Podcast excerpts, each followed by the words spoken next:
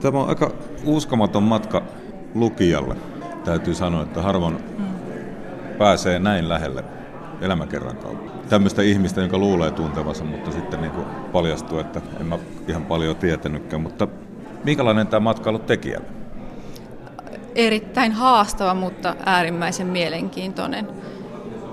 Virolainen on niin monitahoinen henkilö ja niin pitkään ehti vaikuttaa Suomen politiikassa ja niin monella eri sektorilla, että virolaisen tämä poliittinen skaala oli niin hämmästyttävän laaja. Ja vielä lisäksi se, että hän oli mukana tässä kansainvälisessä politiikassa, niin se oli, se oli äärimmäisen mielenkiintoista, mutta myös haastavaa, että pystyy pitämään ne langat käsissä ja pitämään semmoisen kokonaiskuvan hallussa, ettei lähde seikkailemaan jonkun mielenkiintoisen yksityisen asian tai tapahtuman perässä, vaan nimenomaan pitää mielessä, että tämä on virolaisen kokonaisvaltainen elämänkerta, mikä nyt tässä on kyseessä.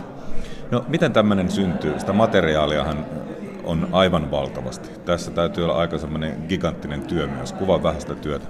No mä lähdin järjestelmällisesti käymään virolaisen arkisto, eli hänellä on tämä laaja henkilöarkisto kansallisarkistossa, ja ne on koteloihin järjestetty, siellä on 257 koteloa, niin systemaattisesti kävin ne kotelot läpi, pyrin menemään jonkin verran kronologisesti, ajallisesti eteenpäin, mutta täysin sitä ei voi tehdä, koska niitä on temaattisesti järjestetty. Niin ei muuta kuin työtä, työtä, työtä ja sillä tavalla käydä ne läpi. Kauanko tällaisessa suurtyössä menee? No mulla meni siihen materiaalin läpikäymiseen käytännössä kaksi vuotta, yhdeksästä neljä. Miten kuvaat häntä nyt ihmisenä, jos vertaat siihen kuvaan, mikä sinulla oli ennen tämän työn aloittamista? No kyllä, täytyy sanoa, että väkisinkin häntä kunnioittaa, että minkälaisen elämäntyön hän teki.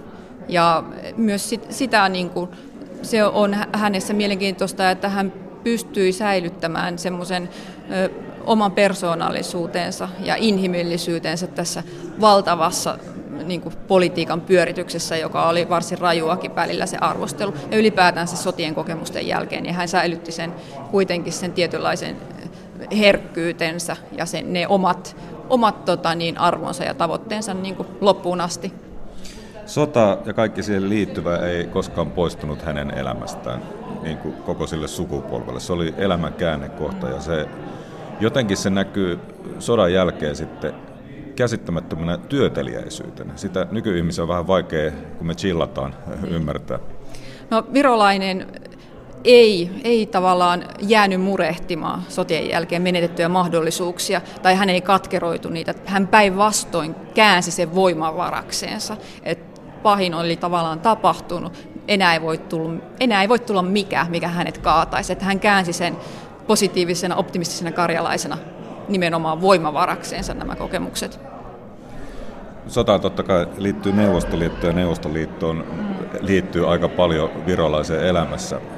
Kerro vähän näistä yöpakkasista. Niistä on ollut Suomen poliittisessa historian kirjoituksessa, siitä on kir- kirjoitettu valtavasti, tulkittu lähes vuosittain uudelleen, mutta kyllähän se oli virolaisellekin iso juttu. Kyllä se oli virolaiselle iso juttu ja se oli hänen niin kuin, poliittisen uransa pahin paikka, voi sanoa.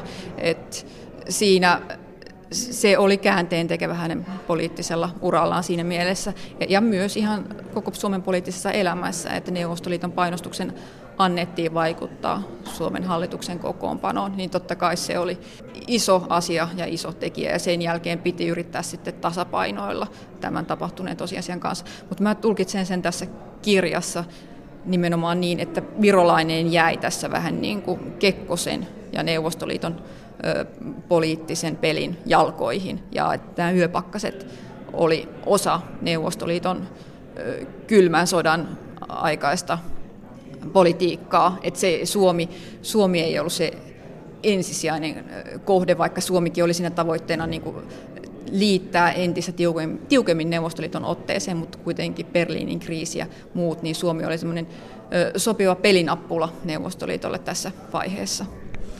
No sitten tietysti Kekkonen, se oli ehkä, mm. melkein tekisi mieli sanoa, että se oli virolaisen elämän tärkein ihmissuhde tavallaan voi sanoa siinä mielessä, että se oli läsnä poliittisessa elämässä jatkuvasti. Että eihän Kekkonenhan on oli tavallaan kaikille jotka oli poliittisessa elämässä sotien jälkeen pitkällisesti, niin kukaan ei päässyt tavallaan Kekkosesta eroon.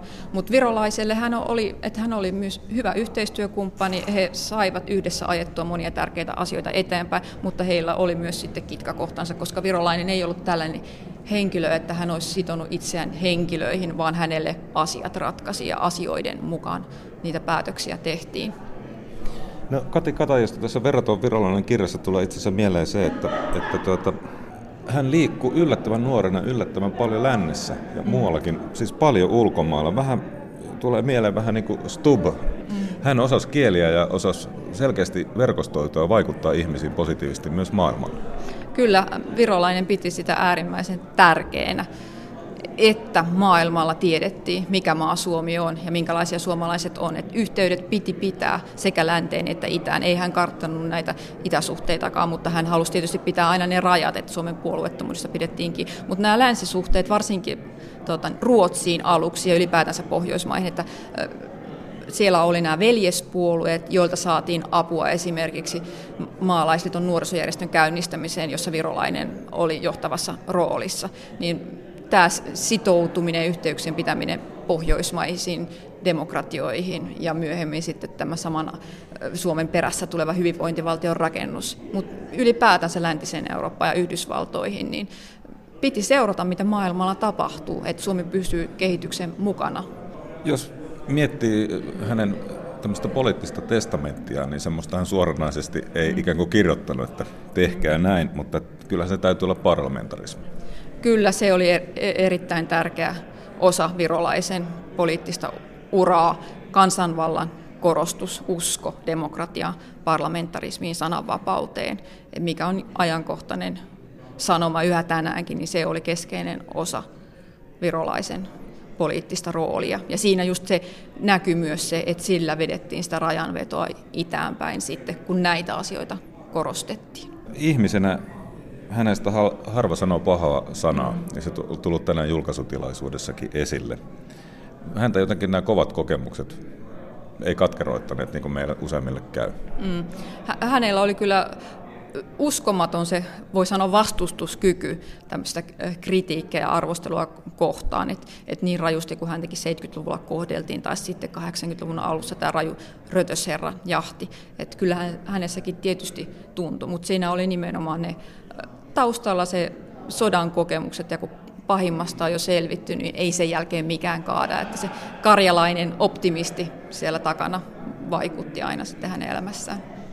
Ja väkisinkin tulee mieleen se, että, että hän olisi pärjännyt, jos olisi nuori poliitikko tai poliittisessa elämässä nyt, todella hyvin tässä sosiaalisessa mediassa, mitä hänen aikaa ei ollut. Ja hänellä olisi varmaan paljon päivittäin sanottavaa kyllä varmasti twiitit lentäisi ja äh, tulisi tota, niin Instagramin päivityksen ja muuta, että hän oli näin sosiaalinen, avoin ja rento ja halusi ajaa asioita nimenomaan sillä tavalla eteenpäin, että puhuttiin niistä avoimesti ja joka mahdollisessa tilaisuudessa vietiin niitä asioita positiivisella tavalla eteenpäin. Että kyllä hänen persoonansa olisi sopinut tämän päivän poliittiseen mediailmastoon.